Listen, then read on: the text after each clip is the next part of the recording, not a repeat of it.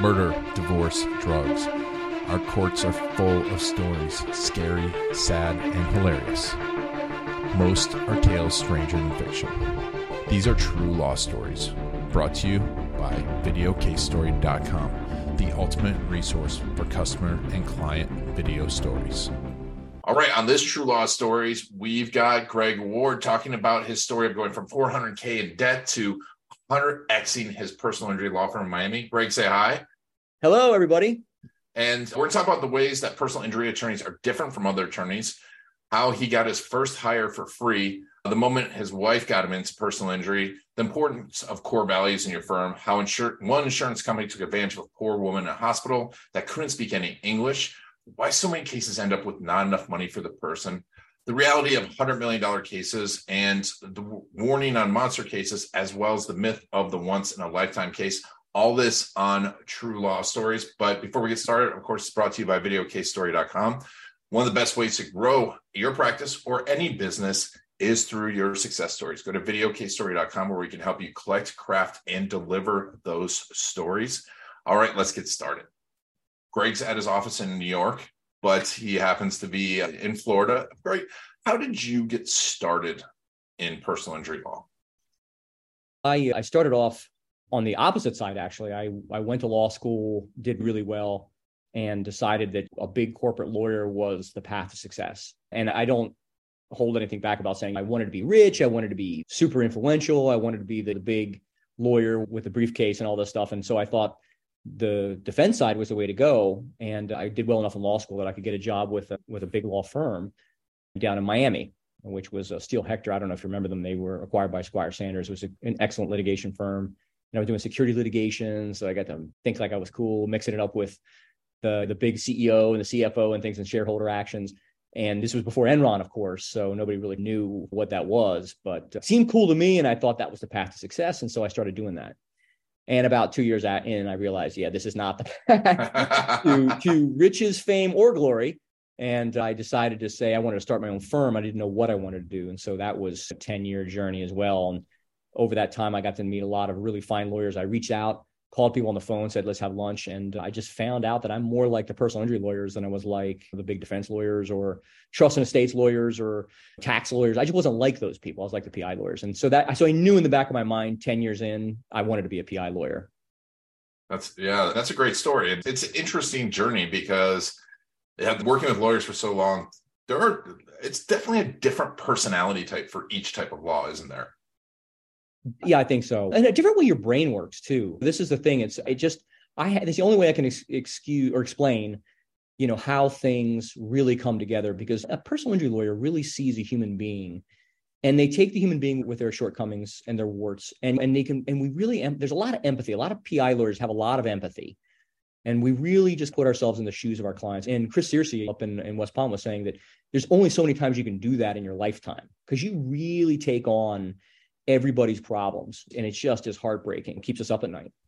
But, and I think the other side of this is when I was doing defense, I was much more intellectual. I was much more trying to reason and uh, not understand the full, the full scope of the case. I was just thinking about what are the legal arguments and what's the, what's the logical position. And really our legal system, our justice system has to balance both of those. And so I think there's room and it's important place for both of us. And that's not that's just litigators. I'm not even talking about tax lawyers or trust. Yeah. I, I, don't understand those guys because they're just they're way too smart for me. I they're on another planet most of the time.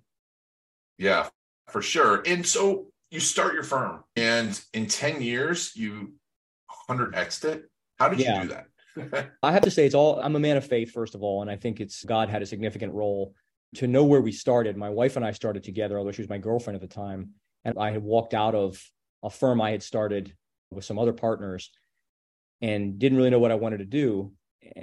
I knew I wanted to go into PI. I knew that I wanted to have a, I thought I wanted to have a trial firm. And I had a real spiritual experience in that moment. Now, just to take you back there, this was 12 years ago now.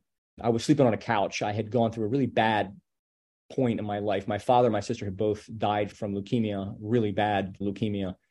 And I'd gone through a really messy divorce because my ex wife, her parents both had strokes and she had to move to Europe to take care of them. And so it was, it got pretty bad for a while. And I basically was, I was over $400,000 in debt. I'll just say that sleeping on a couch. So I made a great job offer to my now wife. I said, Hey, listen, let's start a firm together. I can't afford to pay you anything, but I can pay you gas. And I think we could do something great. And she was coming out of law school and she said, okay. And I knew she, we were going to get married. Like I, I, had a feeling, but we hadn't officially gotten engaged. And, uh, but she had, we had gone to church together and I had a really, like I said, a powerful spiritual revelation and the spiritual revelation really tied in with what I wanted to do, and that's help people. I wanted to help the little guy. That was always a story in my life that I just hadn't gotten really in touch with until I had I'd really gotten strong with my faith. And my wife, of course, is a good woman of faith as well. So we started, and as I said, four hundred something plus thousand dollars in debt, sleeping on a couch. I managed to get a space sharing arrangement with some friends on Brickell and uh, we started doing commercial litigation. So that was i took all my clients. We hadn't started pi yet but that's that was the birthing of it. And literally that was 10 years ago this past december 17th we just had a big party celebrating our 10th anniversary. And so tell me about the evolution of getting into pi and what were some of the aha moments that really unleashed and unlocked your law firm success. Yeah, that's, that's a great story. So I haven't even answered your question about 100xing the firm. That's we'll deal with that, I think, throughout the entire podcast. We'll talk about 100xing because there's a lot of pieces to that. But the so I took my clients with me from my old firm and uh, resolved the issues that I had with them, and and I was doing commercial litigation, billable work. My wife passed the bar, and she said, "I want to do personal injury work." And she, my wife is a Cuban immigrant. She came across the border when she was 14 with a backpack and a little brother and her mom, and they were separated at the border and everything. It was a really tragic story, but it ended well that she managed to graduate from law school. But she didn't speak English. And so she, now that she's an attorney, she's, like, I want to give back to my people. And I said, great, you should do immigration. And she said, I don't want to do immigration. I said, okay, how about, or she says, I want to do personal injury. And I say, the arrogance, I got to tell you, like looking back now, I just have to relive this every day. You go do your little personal injury practice. I'm going to keep doing my big commercial litigation practice and we'll see. And so she started doing PI practice. And the first case she got in, she, we sent a letter to the insurance company and we got a $50,000 tender and we made $16,000. And I was like, are you out of your freaking mind for me to bill and collect $16,000? It's it takes so much effort and work. There's something here right? Yeah. And and I knew my wife was just she just was a grinder. So I said, okay, let's really double down into this. And so a couple other things happened that just pushed us into the PI area, and we haven't looked back. That's been the real growth factor. And what? Obviously, there's you have sixteen thousand. I don't. I doubt you're hundred x getting just sixteen thousand dollar cases. what, what were the? What was the turning point case that really helped grow your firm from a small personal injury firm to this level of $250 million? I want to make a distinction here because I don't believe there is ever really a turning point case. There are milestones, right? And so I'm a big core values guy. And all this comes out at the end. You're like, wow, some of it's I'm looking back and I realize the values that have always driven me. And other ones I'm more intentional about teasing out what my values are so I can make sure that I focus on those values when I'm expanding the firm. talking about like, for example, one of the earliest cases we had, I remember this very clearly, that we had this this housekeeper. She was she came to us when she had been in a car accident, and she had asked us about her previous case where she had settled for three thousand dollars. But she had a very so in this case, in the current case, she had a shoulder injury, but she had settled her neck case for three thousand dollars an adjuster from an insurance company had come to her house after she was in the hospital for a few days. An adjuster came to her house and said, Hey, and he was from the same place in Cuba that she was from. Said, Hey, listen, all I can do is give you $3,000. I'm sorry, but that's all we're allowed to give you. We set a case for that. And for this cleaning woman, $3,000 was a lot of money. She didn't know there was a $100,000 insurance policy. She didn't know that she would have been entitled to the entire $100,000 and it would have probably paid, it would have paid most of her medical bills. She didn't know any of that. And in Florida, she signed a release. When you sign a release, even if you don't speak English, it's the release. Now, could we have gone back, maybe sued for fraud and inducement? What was more than a year ago or a couple of years ago? The truth is, it, that honestly pissed me off because they took advantage of her. And I said, you know what? These people, my clients, are they're poor, working poor oftentimes, good people, right? They're not here trying to get some handouts. They just want to work and take care of their families. And, uh, and she was a good person. She went to church every Sunday. She paid her taxes, all these things. And so we managed on the shoulder case, we managed to get her a tender and that, and she used that money to send her daughter to college. But I always remember that case when an adjuster or an attorney is, oh, it's fraud or they're exaggerating or whatever it is. I'm like, you know what? Please, you guys have this is a pattern of practice. And if, if there aren't guys like me there to stand in the way, it would be worse. So I took it as like a holy conviction now at this point. I'm like, read the Bible, like I got to stand up for these people. And that's what we've done. And I do the best we can do to help the people we can. And not every case is great, but a lot more cases are better than what the insurance industry wants you to believe they are. And we're here to put the light, the evidence of light most favorable to our clients and get a great result for them. But that was like, I remember that where I just, I really, it bothered me where I was like, you know what, this isn't right. I'm, I feel comfortable standing up for these people for the rest of my life. And I never looked back after that. That was within a year in that happened. Wow. And how often do you see where people don't take the right action, take the wrong legal advice on their case, and end up with not enough money to take care of themselves? Yeah, happens a lot. This and this is the problem with our industry. When this, eh, eh, I can talk about the big problem. And I say industry meaning the legal profession in general, right? If we are just dealing with the legal issues and not the human beings that are clients, right? We'll listen to the client. And many times the client is saying, I want to settle my case now. They're under financial pressure. But that financial pressure, it can align with our desire because it's going to make us want to settle the case faster. But the truth is, it's not in the client's best interest. And God forbid if you're a law firm owner and you're short of cash, you're going to be you're aligned with the quick cash solution, which is not the full value of the settlement for the for the client you've got to be very careful about that. And this opens up a whole door of other things that we can talk about. But basically, getting back to your original question, yeah, a lot of times people will, the clients will take a lesser settlement to get it done now, and then they won't have the full compensation for them later on. And I tell my people this listen, the client needs to really understand that this is the last money they're going to get because five years from now, they're going to call me up and say, Hey, Greg, I need another surgery. You didn't get me enough money and probably the attorney who settled the case is going to be gone or i'm going to have to deal with that. I've had to deal with that where a client calls me back and says hey listen you settled my case for too low. Now we've got all kinds of disclaimers and things that we put in there but it's very easy to fall into that trap of the client i want to i want to get my case settled today for a discount and you've got to educate them and make sure they really understand the full scope of that which is they cannot come back for more money later and most people understand who we're dealing with, especially Spanish speakers, they didn't grow up here. They don't know our legal system. They don't know what it's like. So we've really got to take that extra step to educate them so they know what the impact of that is in settling their case. And unfortunately, I know there are some folks who will settle cases too low or too fast. And uh, there's a lot of reasons to do that. And many times it is client pressure, but you've got to educate them on that. And, uh, and it can be painful. And we even struggle with that too, because they don't always take it seriously until they run out of money. Right. Yeah. Because it's like, yeah, the injury leads to another injury, leads to another injury. Oh, and yeah, long, you hurt your back. I was just talking so you hurt your knee, all of a sudden your back is injured because of the knee injury. And that's yep. that's a common solution, common thing to everyone. That's, yeah, and it's never going to get better. Like your back is never going to be better than it was before the crash.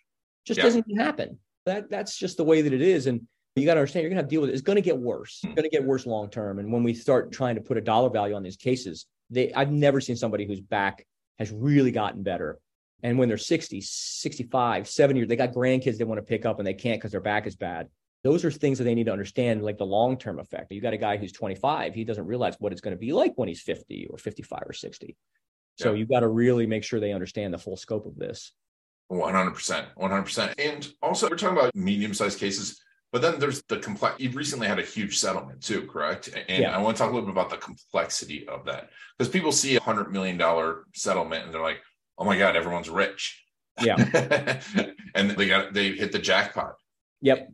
Is that really what's going on? Nope, not at all. And it is funny because there's a perception that is quote life changing money. First of all, our firm, uh, just so you understand what the nature of our the watcher viewers will understand, we started off you know, my wife and myself with the fold out table and the laptop computer. We've got 160 employees now. So we've got, wow. and we're, we're clipping over 5,000 cases a year. We have a larger volume practice in Miami. We handle cases really around the country now where we're licensed and we have affiliate relationships with firms around the country if we're not licensed there. So we, we get our fair share of cases. And uh, the first word of warning I have for young lawyers and maybe even some smaller firm lawyers is you see these monster cases and you think, wow, it's gonna it's gonna change my life. It won't. It really won't. It can really screw up your life, you know, if you mess it up because there's so much work that has to go into a case like that. We had 20 lawyers staffed on that case, really legit 20 lawyers for a variety of things that were happening. It's confidential, so I can't really talk too much about the facts of the case, but it was, uh, and it was over 100 million, by the way. I'm allowed to say that. I've seen other folks who have gotten into this where they get a big case. If you're a half a million dollars in costs, that's a lot of money. You got to think about writing that check. And we're fortunately, we have the financial wherewithal to do that. To give you another example, like when they passed the tort reform in Florida just recently, we had $750,000 in filing fees to file our cases here. We had to file all the lawsuits.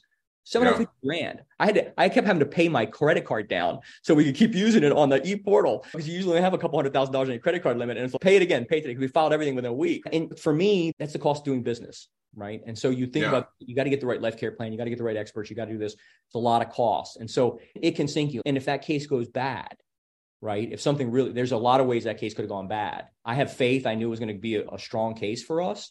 There were other lawyers around the country who were saying 35, 40 million, take it and run. And I'm like, no. And then that's the other thing is then you start, when you start calculating your fee, that's it, it, at a certain point in your career, I don't know, a lot of people do this. I don't do this. I don't ever think, oh, I'm going to make X amount of dollars. I just don't think that way.